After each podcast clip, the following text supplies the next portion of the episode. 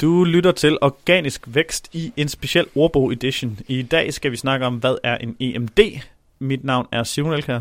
Og jeg hedder Jesper Norsgaard Jensen, og jeg nåede lige at sige, inden vi gik i gang med det her, jeg tror ikke, jeg ved, hvad EMD øh, var. Så sagde du, hvad forkortelsen øh, stod for, og så vidste jeg det rent faktisk også. For det står for Exact Match Domain. Ja, og det har været en uh, ting, man har brugt især i gamle dage for at snyde Google.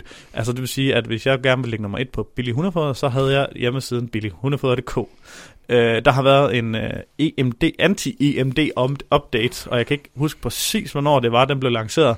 Men uh, det lidt sjove er, at jeg synes, i var det sidste år, uh, nu, altså i 2018, at der kom lidt en tilbagerulning der favoriserede EMD-domænerne igen.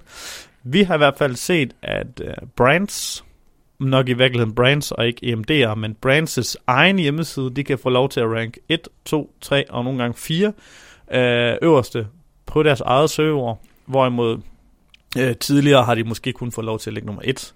Og det er sådan lidt uh, styrken med et EMD, hvis der er nogen, der Teorien bag det er, hvis der er nogen, der søger på Nutimo, eller Nutimo, øh, øh, altså os, jamen så ligger Nutimo.dk selvfølgelig nummer et, og vi får de her, øh, kan man sige, udvidet nedenunder. Det var et exact match domain.